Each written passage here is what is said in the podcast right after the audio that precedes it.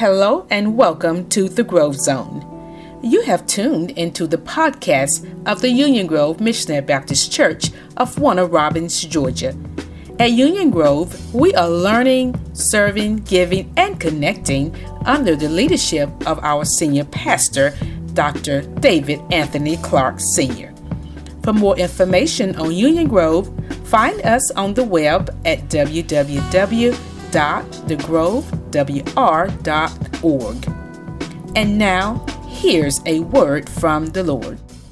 2 Kings chapter 6, verses 8 to 23 from the New Living Translation. I want to put the spotlight on verse 16, where Elisha tells his servant, Don't be afraid. Don't be afraid. That's what I want to talk about this morning. Don't be afraid. The title of this message simply is Don't Be Afraid. This story in our text, y'all, went a little something like this. You may have missed what the story is just by reading the verses. But in case you missed it, the story basically goes like this The Arameans wanted to bum rush Israel but Israel countered their attacks. So the Arameans or Syrians uh, wanted to know how Israel got their intelligence. So Elisha was ratted out. The question becomes how did Syria know it was him? Don't know. But somehow they found out that the prophet, the man of God, was the one who was telling on them. So they come to Dothan for uh, Elisha. Elisha's servant goes out the next morning. He sees all of these Aramean troops. He got scared. Elisha prayed for the Lord to open the servant's eyes. The servant's eyes were open, and he saw horses and chariots of fire. Now, there's no, word, no record of whether he was still scared. Something worth noting. No record of whether he was still scared, but Elisha then prayed for Syria to be blinded. Elisha lied to them. He lied. I'm going to deal with it. He lied to them and led them to Samaria. Once in Samaria, Elisha prayed for the Lord to open their eyes. The king of Israel asked Elisha what to do with them. Elisha told him to make them out, to take them out to dinner, and then send them home. They were granted a cookout and sent home. There was no war. There was peace, maybe for around a year or so. That, y'all, is basically what happened in the text we just read. This story shows us just because you're outnumbered doesn't mean you're going to be defeated. Just because you're the underdog in a fight doesn't mean you have to be afraid of losing. With the Lord on your side, you can win as an underdog. So don't be afraid. Fear, fear can do a number on us. Fear can really work on your mind. It can, it can work on your thinking. It can, it can intoxicate how you react and how you respond, or whether you respond at all.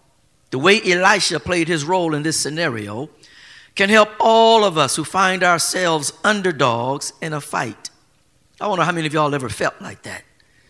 An underdog in a fight, outnumbered, overpowered, overwhelmed. The good news is God can help you win even when you're an underdog. So, the way Elisha played his role in this scenario can help all of us. So, don't be afraid. Don't be afraid, especially if you have what Elisha had. What did Elisha have, Pastor Clark? A couple of things real quick we're going to raise up. Number one, Elisha, Elisha had this. He, he had revelation of the enemy's plans. Revelation of the enemy's plans. Don't be afraid if you have revelation of the enemy's plans.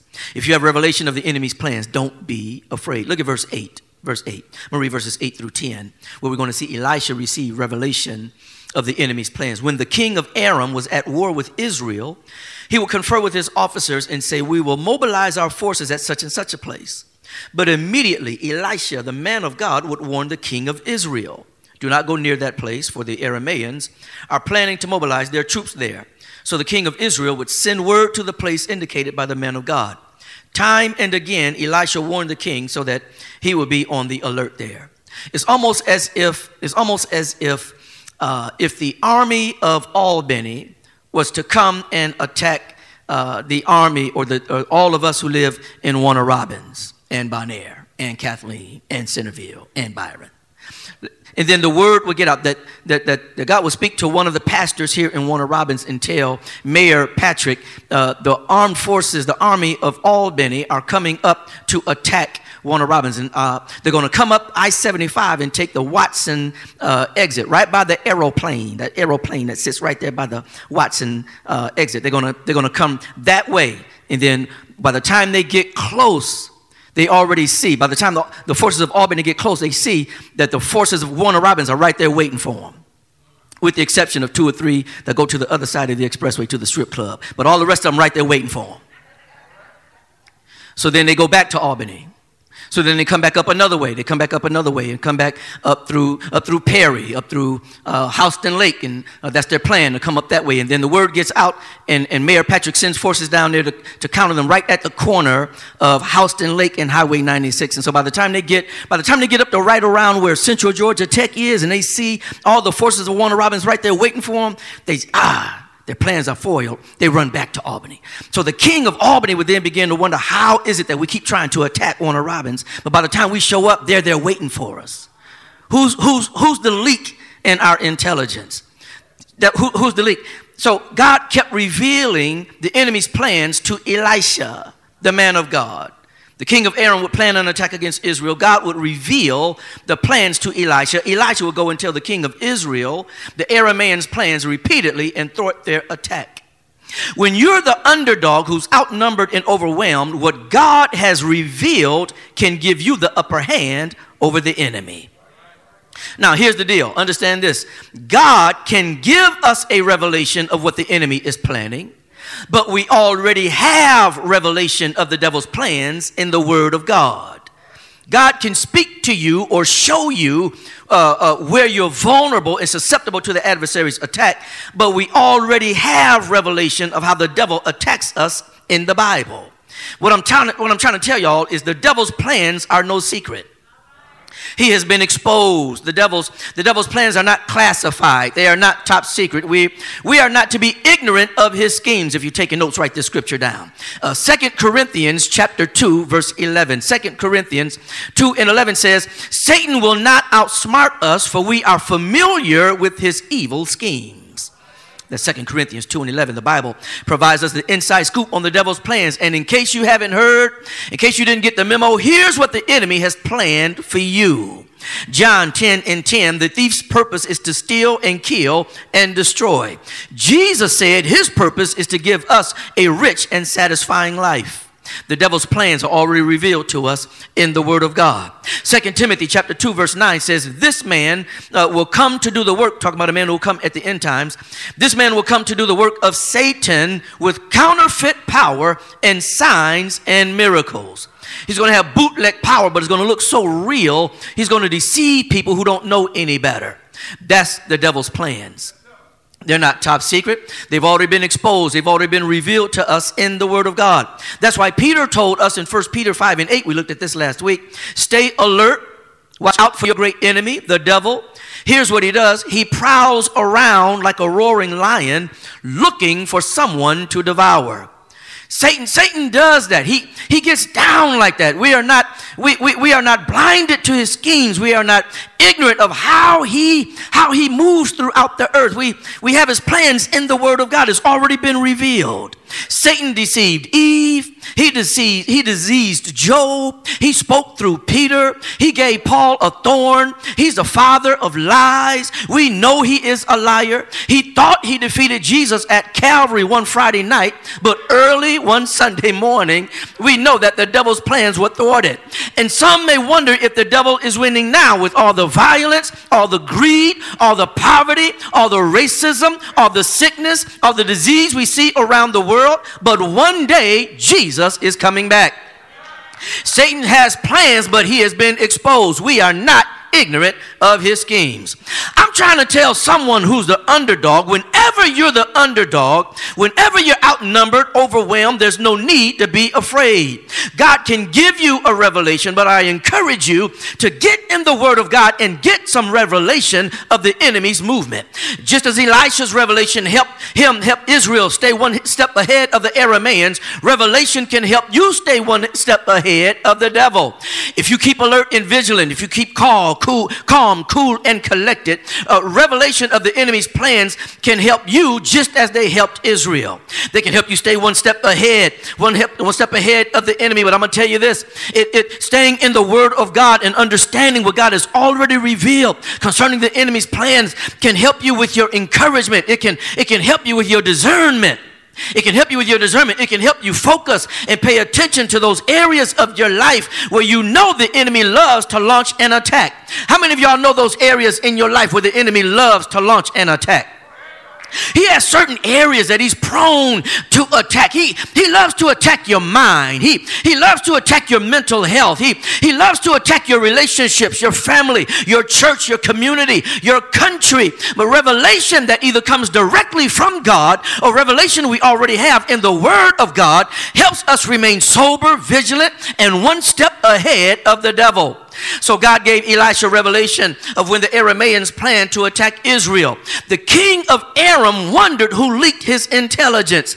He was told about Elisha telling the king of Israel when they planned to attack them. So, so now he sent troops to Dothan to apprehend, apprehend Elisha, the man of God. Elisha's servant went out the next morning after, after the troops of Aram and their horses and chariots, chariots had surrounded Dothan. Elisha's servant went out the next morning and, and he saw all of these Aramean troops surrounding Dothan. Then he went and told Elisha. You missed it. I knew you would. I'm, let me listen. Listen. God gave Elisha revelation of when the Arameans planned to attack Israel. The king of Aram wondered who leaked his intel. He was told about Elisha telling the king of Israel when they planned to attack them. So he sent troops to Dothan to apprehend Elisha. When Elisha's servant went outside one morning and saw all these Aramean troops surrounding Dothan, he told Elisha. God told Elisha when Aram was going to attack Israel Elisha's servant told him when Aram was going to attack him. Why didn't God tell Elisha? He told Elisha when Aram was going to attack his people's Nim. Why didn't he tell Elisha when they were coming for him? Why would God do that when God is going to, why, why would God tell you when, when your enemy is going to attack your family Nim, but when he's going to attack you personally, God can be quiet. Why somebody else got to tell you what the devil is doing when God has been telling you what the devil is doing? Why does God decide sometimes he'll tell you what somebody else is doing when somebody else got to tell you what the devil done did? God didn't tell Elisha. His servant told him. While Elisha is sleeping, his enemies are surrounding him. God did not wake Elisha up to tell him the plans of the Aramaeans. God did not send an angel to wake to awaken Elisha and usher him out of Dothan. God told Elisha when the Aramaeans came for Israel, but said nothing when they came for him. Why is that? Why would God Elisha, why would God allow Elisha to sleep while he was being surrounded? It could be, it could be that Elisha had enough revelation to where he could rest while his enemies were, were scheming. Revelation can allow you to rest. I'm saying that sometimes you can have enough revelation in your spirit of what the devil is scheming to do, to where when you have enough revelation, you can rest while your enemy is restless. Doesn't that sound like God? Won't He let you sleep while your enemies are scheming? Didn't He let Daniel sleep in a den of lions? Didn't He let Jesus sleep in a boat in the midst of a storm? Elisha had so much revelation of the enemy's movement, he could rest in what God had already told him. He didn't need another word. He didn't need confirmation. He had enough word to keep him from worrying. Somebody needs to digest that in your spirit today. Get enough word in your spirit to keep you from worrying. Somebody needs to understand that today. I need to get enough word in my spirit to keep me from worrying. The devil's going to do what he going to do. The question is, are you going to do what you're supposed to do? Get enough word in your spirit to keep you from worrying because sometimes while you can rest, your enemy is restless. But if you got enough word in your spirit, I wish I had some help in this Episcopalian church. When you get enough word in your spirit, it can keep you from worrying. Elijah, you're asleep, don't you? Elisha, you're asleep. Don't you know they're trying to surround you? Don't bother me. I'm asleep. Elisha, don't you see that the enemy is trying to surround? Don't think they're coming for you? Don't bother me. I'm asleep. I'm asleep. Don't bother me right now. I'm getting my rest. Don't bother me right now.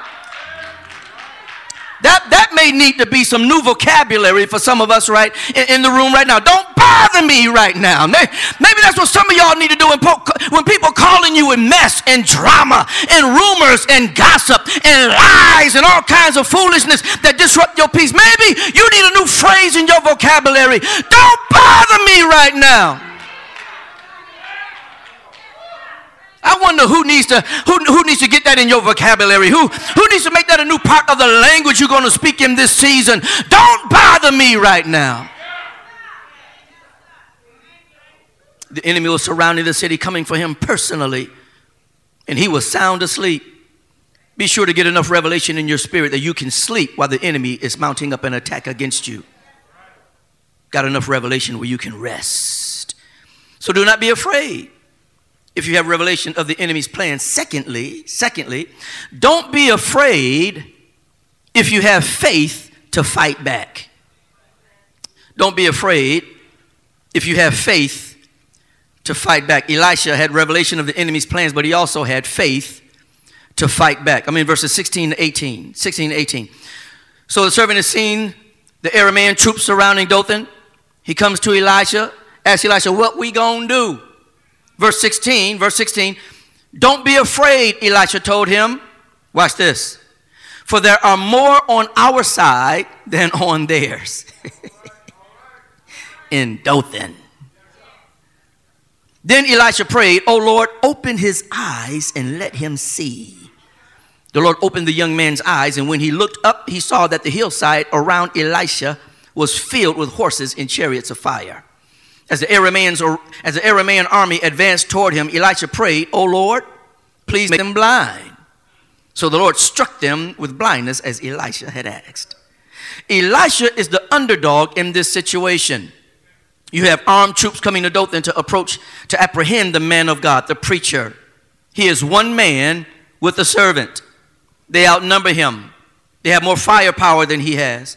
He is certainly the underdog. He could have surrendered, y'all. He, he could have walked out and surrendered and said, Listen, don't hurt my servant.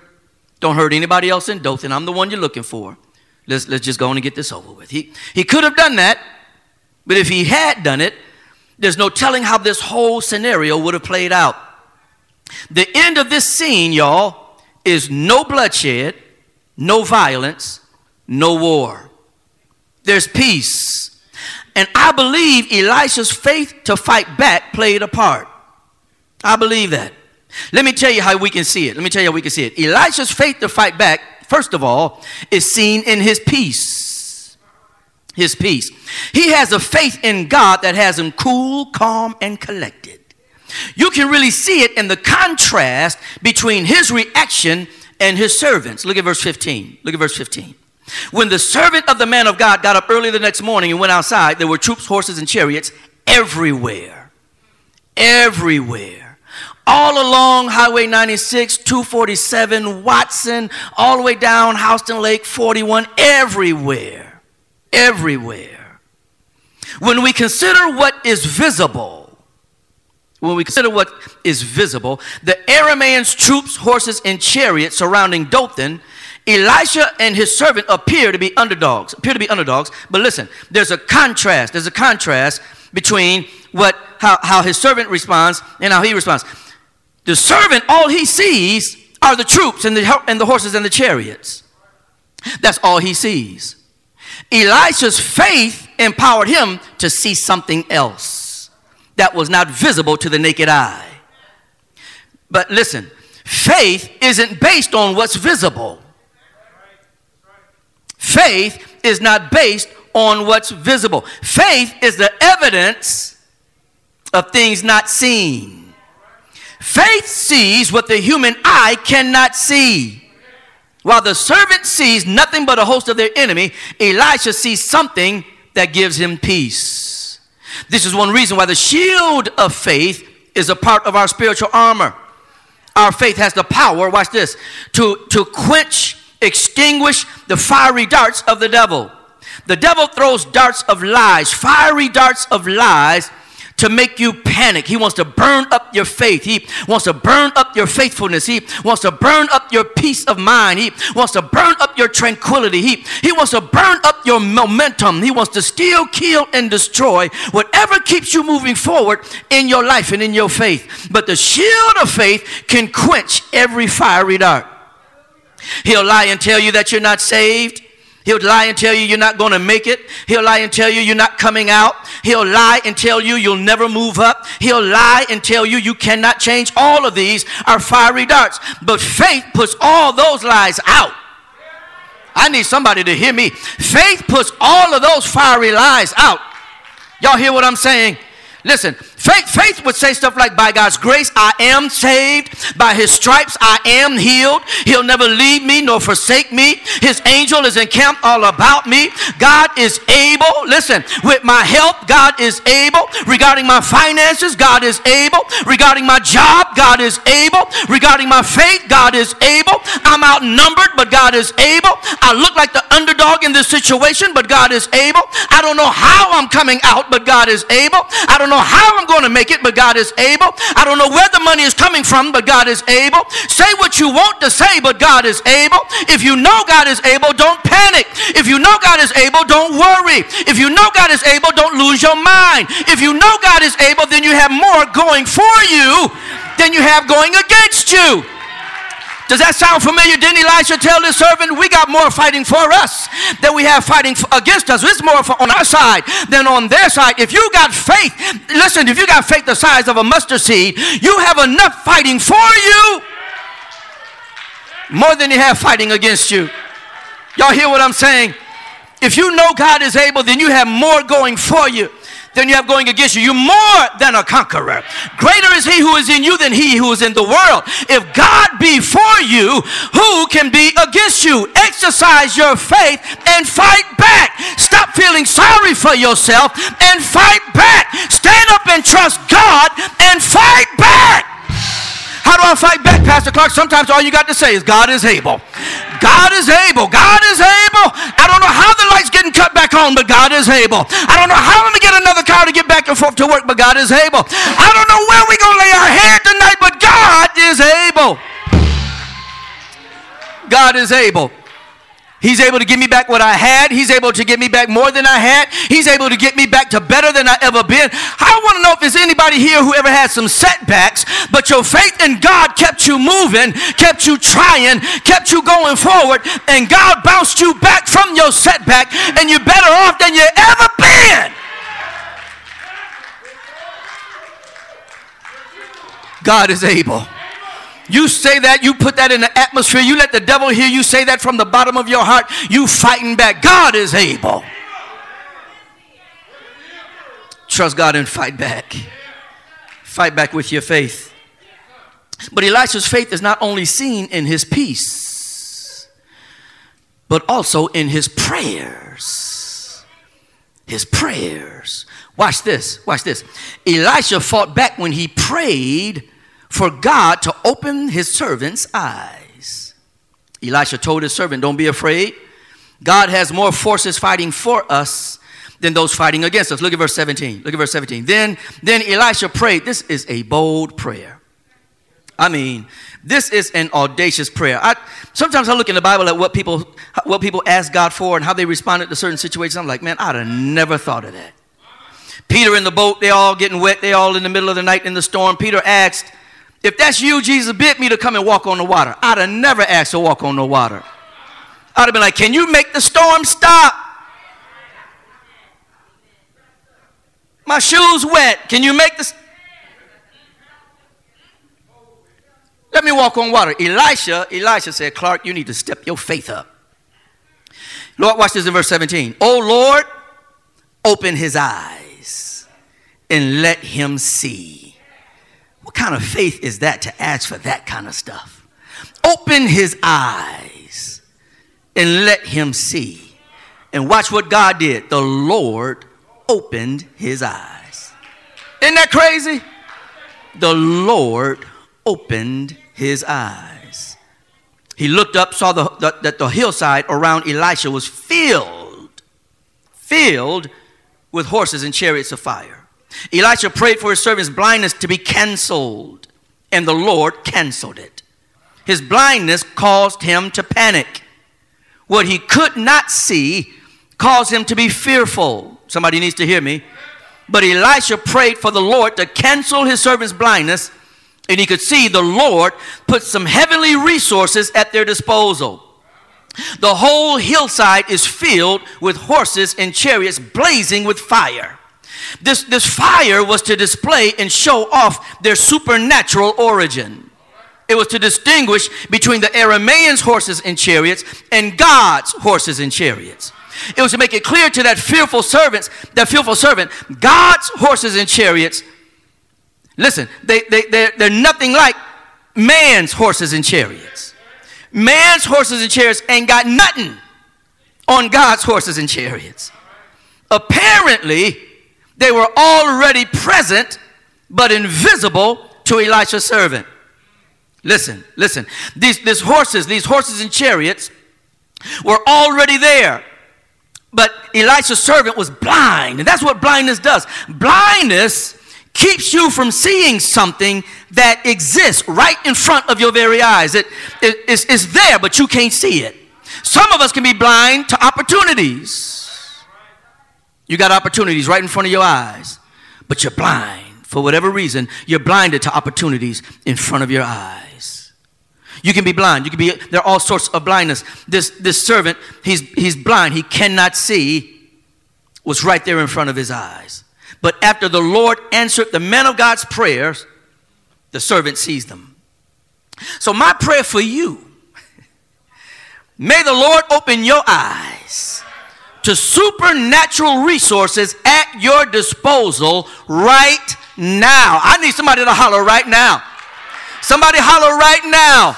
I'm saying, in the midst of what you're going through, there are horses of cha- and chariots of fire. There are supernatural resources, heavenly resources at your disposal to fight for you, to fight with you, to war on your behalf so that God gets the glory, so his kingdom advances, so you win, so you come out on top. Listen, you, you, you I just pray that God opens your eyes. May the Lord cancel your blindness to what he has placed within your reach to help you fight your battles. I declare you are now surrounded by heavenly help. You cannot see with your physical eye, but if you pray in faith, God might just open your eyes to what He has already placed at your disposal to help you prevail in the midst of your predicament.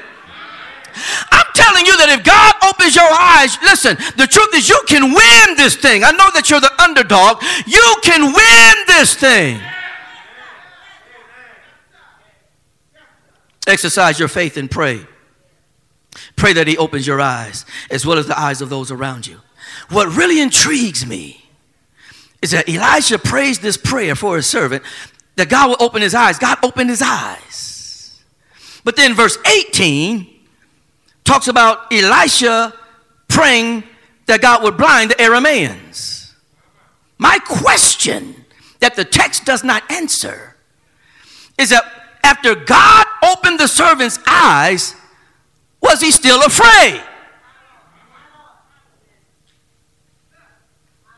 If you're afraid and God shows you something, shouldn't that do something to take away your fear? Shouldn't somebody in here be saying, I was scared until the Lord showed me something? But I wonder how many of us are guilty of being afraid and God showed you something and you're still scared. I wonder how many of us are, are in here are guilty of being afraid and God told you something. God, God told you something, spoke something into your spirit, showed you something, and you're still scared. I wish verse 18 said, and the servant wasn't afraid anymore. But I wonder, I wonder if, I, wonder if, I wonder if he was like so many of us. Where God can speak something into our spirit. God can, God can show us something supernatural, and we know that God showed it to us, and we still won't go do what he told us to do. Showed you what he could do with your finances, and you still won't tithe.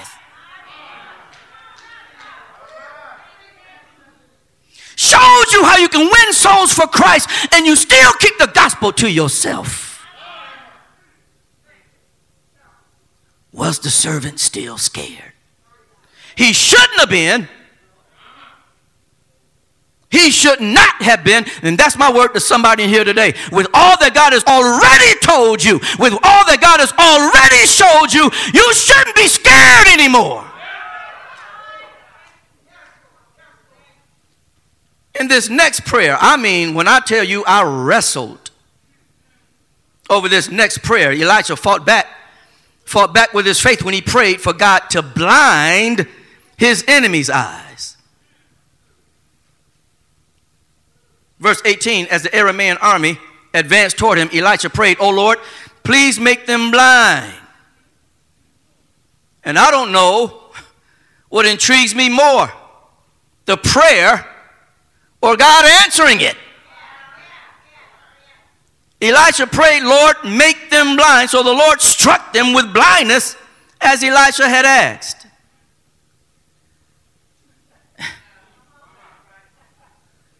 Elisha had the audacity to pray that God blind the eyes of his enemies, and the Lord answered his prayer. His enemies became blind. And when I tell you, I wrestled over this thing. Because if I can tell you to pray that God will open your eyes, or pray that God will open your children's eyes, or pray that God will open your spouse's eyes, and expect God to open their eyes, or if you pray that God open your eyes and expect God to open it because of what he did for Elijah, then by virtue, I ought to tell you, if you pray that God blinds your enemies, expect him to do it. What kind of a hoodoo prayer is that? I mean, that sounds like some hoodoos. That sounds like some hoodoo stuff they do down in Louisiana. Jonathan's from New Orleans. that sounds like some hoodoo stuff. And if the saints prayed this prayer for their enemies, even to include other saints that get on their nerves, all of us would be blind.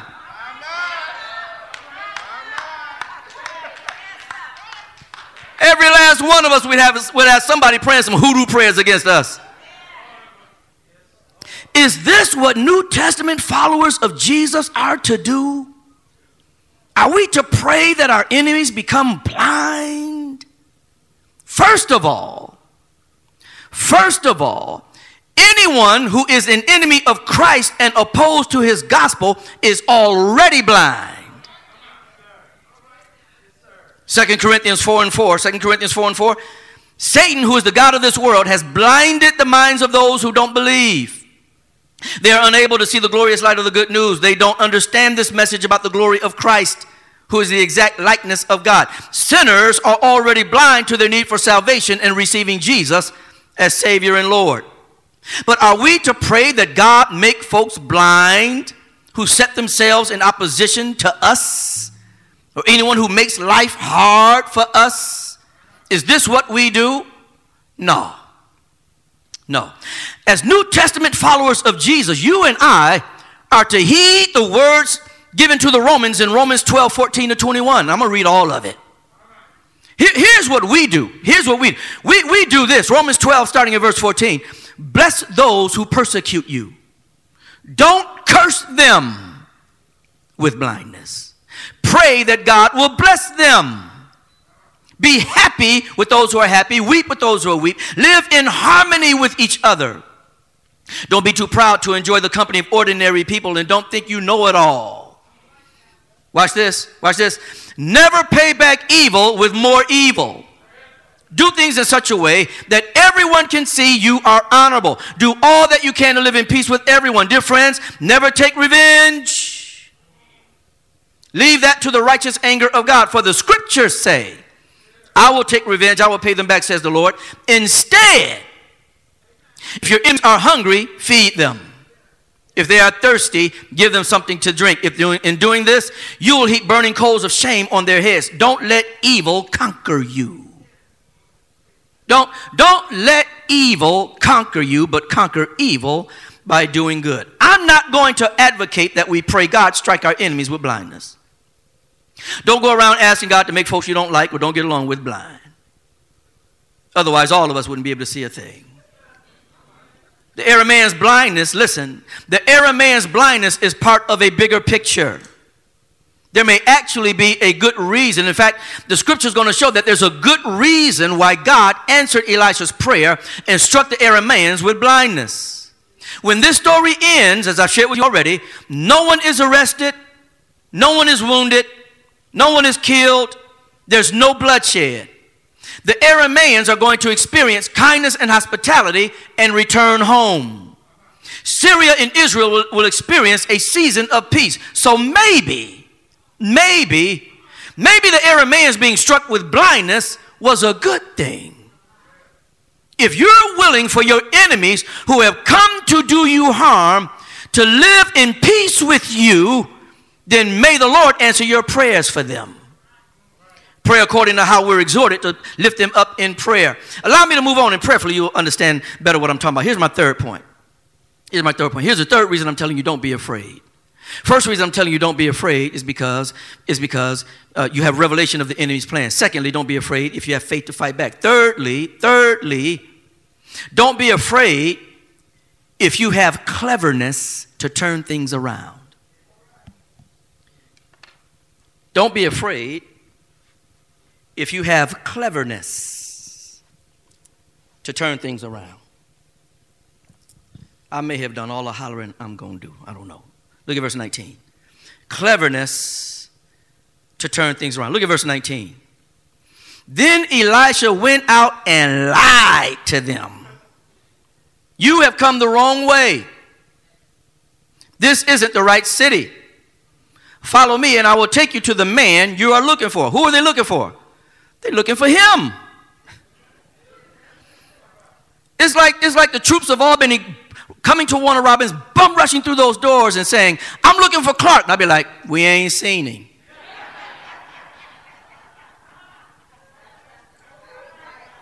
We ain't seen him. Y'all seen Clark? All y'all need to unanimously say, no, we ain't seen him. Now, if they haven't watched any of our streams, I could get away with that. I was at a restaurant. I'm at a restaurant getting some food. My man has my, he has my food and tells me how much it costs. And so I whip out the debit card and everything. And he says, um, I know your voice. Yeah, aren't you a preacher? I'm like, yeah.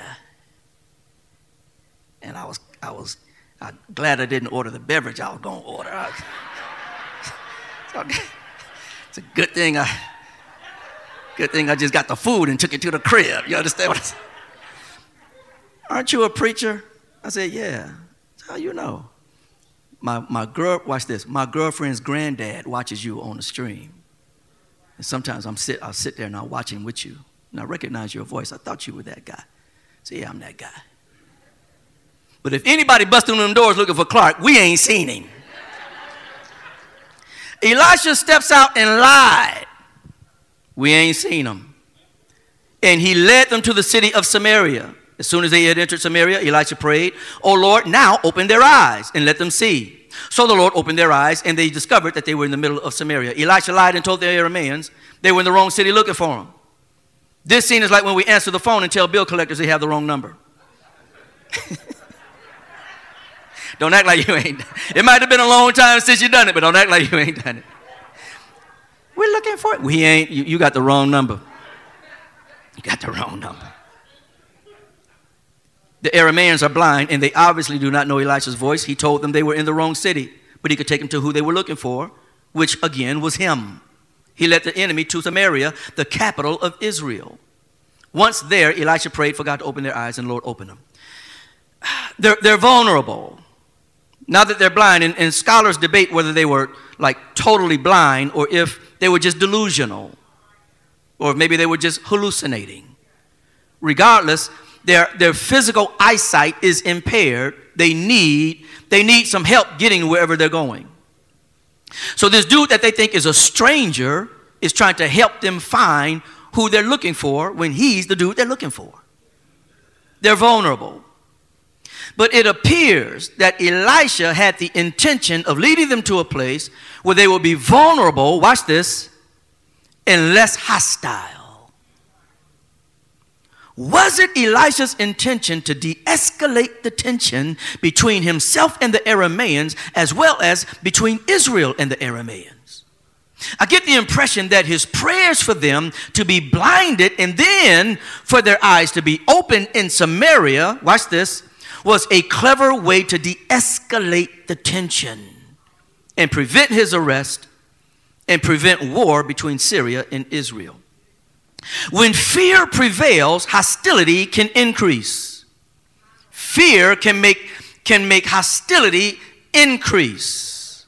It can make tension rise. And again, y'all, the end of the story can be, when it comes to fear prevailing, the end of the story can then be wounds, bloodshed, and even death.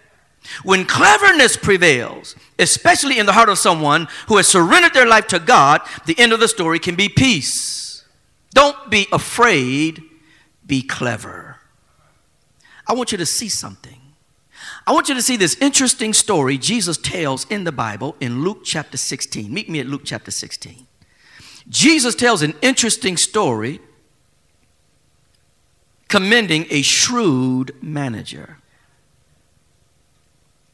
I want you to see this for yourself. Luke chapter 16.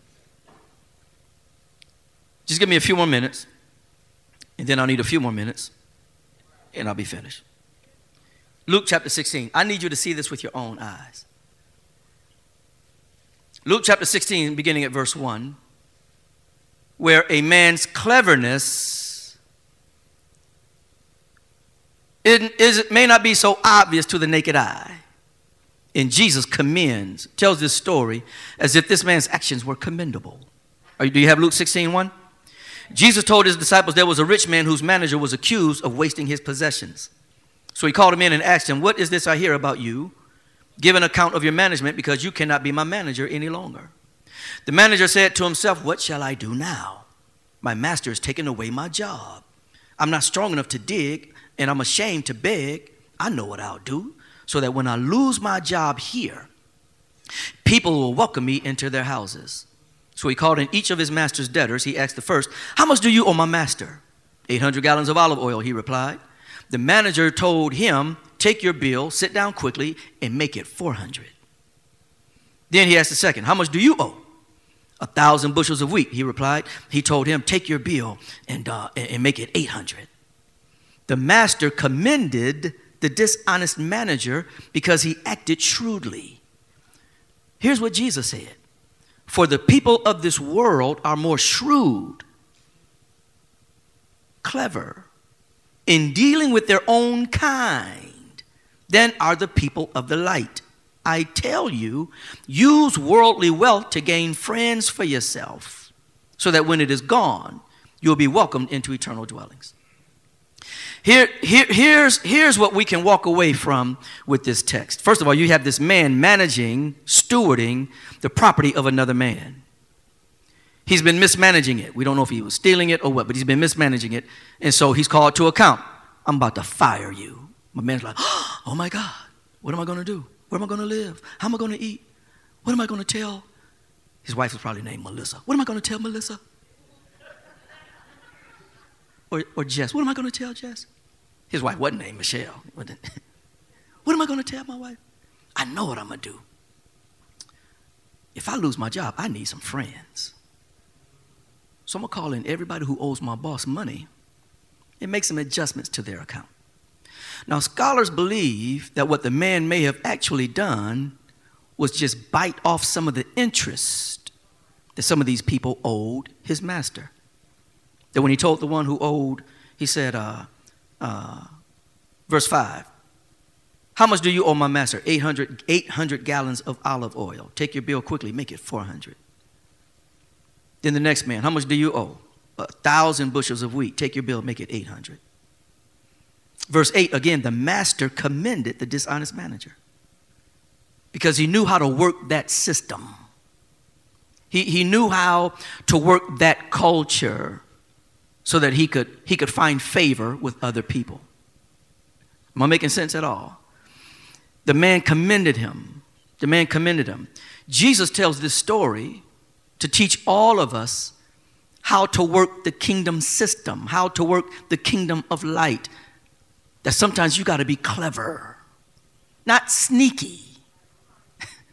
not, not sneaky, not sinful. Jesus would never tell a parable commending sin but he commends this man's his cleverness. He worked, he worked his, his world system to his advantage and gained friends. Listen, so uh, if I'm working for Mr. McGillicuddy and I get fired, I got favor with his friends. His friends probably going to hire me. He's commended for being clever. The way the story is being told, it appears that the owner didn't lose anything not from how the, these deals that the man cut with the people who already owed him. Now, he may have lost some money when he mismanaged the funds in the first place. The, the point I wanted to make simply is Jesus commended this man for being clever because he knew how to work his respective system. And some of us don't know how to work the word. We don't know how to be clever. Some of us know how to be sneaky. Yeah, some of us know how to be sneaky. I'm not telling you to be sneaky, but be clever. When you look at how Elisha handled this situation, it could be that his intent when he asked God to blind his enemies was to make them vulnerable so that he could lead them to a place where their vulnerability could de escalate the situation so that we could see the outcome that prevailed in the story. So, my, my encouragement to you simply be clever in how you handle situations where you're the underdog. Strive to de escalate situations, strive to make friends. But most of all, strive to glorify God in all situations. After all, if anybody knows cleverness, God knows how to be clever. Y'all know what I'm talking about? He put the clever in cleverness. Wasn't it clever to use death on a cross to defeat death? That's clever. Wasn't it clever to use some nails and a sinless sacrificial lamb on Calvary to secure our, sal- our salvation? Don't be afraid. Be clever. I'm going to close with this. Don't be afraid if you have revelation of the enemy's plan. Secondly, don't be afraid if you have faith to fight back. Thirdly, don't be afraid if you have cleverness to turn things around. Finally, don't be afraid if you have influence for a peaceful outcome. Don't be afraid if you have influence for a peaceful outcome. I'm in verse, I'm in verse 21. When the king of Israel saw them, he shouted to Elisha, My father, should I kill them? Should I kill them? Of course not, Elisha replied. Now, if, if Elisha had ill intent, he'd have told him, Yeah, what you asking me for? The law gives you, the law gives you permission to kill your enemies.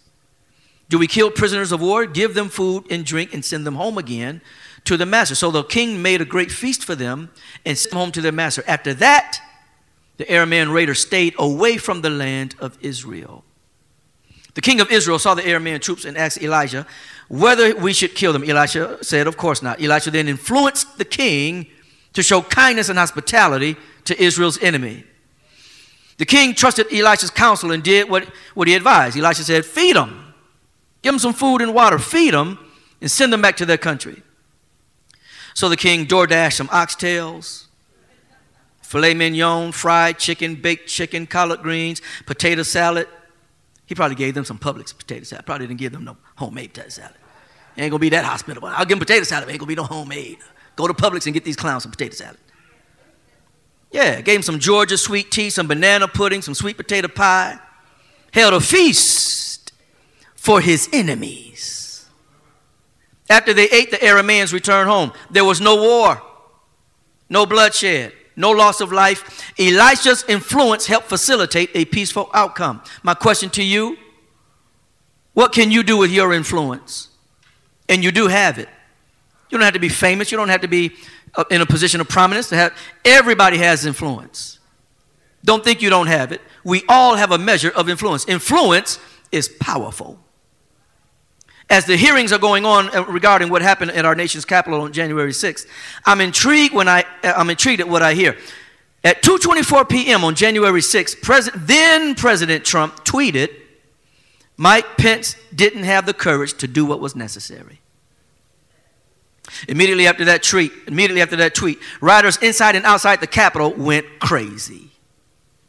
Tension and hostility escalated, driving the rioters into a frenzy. Rolling Stone magazine reported that Sarah Matthews, quote, a former aide to Press Secretary Kayleigh McEnany, McEnany, recounted learning about the tweet. I remember getting a notification on my phone. She said, We knew it was a tweet from the president. We looked down and it was a tweet about Mike Pence. The situation was already bad, Matthews added. It felt like he was pouring gasoline on the fire by tweeting that. One man with that much influence. One tweet drives people crazy, escalates hostility, tension, and violence that resulted in death, bloodshed. We all have influence. We all, we all have the ability to persuade some folks' actions and can play a part in how hostile situations play out. Use yours for good. Use yours for the kingdom. Use your influence for peace. What authority figures can you persuade to do things that will usher in peace? I wonder how many of us need to repent for picking fights, starting mess, perpetuating drama instead of using our influence to ensure no one gets hurt and everyone can enjoy peace. Use your influence to help bring about peaceful outcomes. So maybe, maybe the Arameans being struck with blindness was a good thing. If you're willing to use your enemy, willing for your enemies to have, uh, to, who, who have come to do you harm, to live in peace, use your influence for good. Don't be praying no hoodoo prayers on folk now. I'm going to close with this, Jonathan. I'm grateful for Elisha's influence because this whole story could have ended a whole nother way. I'm grateful for Elisha's cleverness because this whole story could have ended another way. If it wasn't for his faith to fight back in his revelation of the enemy's plans, this whole story could have ended another way. It ended with kindness, it ended with hospitality. Some, some stories don't end like this one, but this one ended with peace. It sounds like my story. My story could have gone a whole nother way. But my story is going to end with peace with God. It could have, it could have gone a whole nother way, but Jesus. Jesus intervened. Jesus intervened, and because of Jesus' intervention, my story is ending with peace. It, I'm telling you, my story could have ended a whole nother way where I could be burning in somebody's hell, but Jesus intervened, and because of him, my story is ending in peace, everlasting life. I pray that that's your story. That's not everybody's story. Some, folk gonna, some folks are rejecting Jesus, but that, that can be your story today. Where your story can end in peace with God. Your story can end in, in everlasting life. If you don't have Christ, your story is going to have a violent ending. Your story is going to have a jacked up ending. If you don't have Christ in your life, your story, your story is going to have a messed up ending. But because of Jesus, defeating death at the cross, you accept him in your life, you defeat death forever. And so I appeal to you, I invite you to Jesus today as we stand all over the building. I invite you to the one who died for you today. I invite you to the one who shed his blood to wash your sins away. Isn't that clever? To use the blood of a sinless sacrifice to wash sins away. When do we ever use blood to clean up anything? But because of his sacrifice, your story can have a peaceful, joyful, wonderful ending. Come to Christ today. I want to appeal to anyone. This has been Dr. David Anthony Clark of the Union Grove Missionary Baptist Church of Warner Robins, Georgia. We thank you for listening. If you're ever in the Middle Georgia area, please worship with us. On the behalf of Dr. Clark and the Union Grove family, thank you for listening.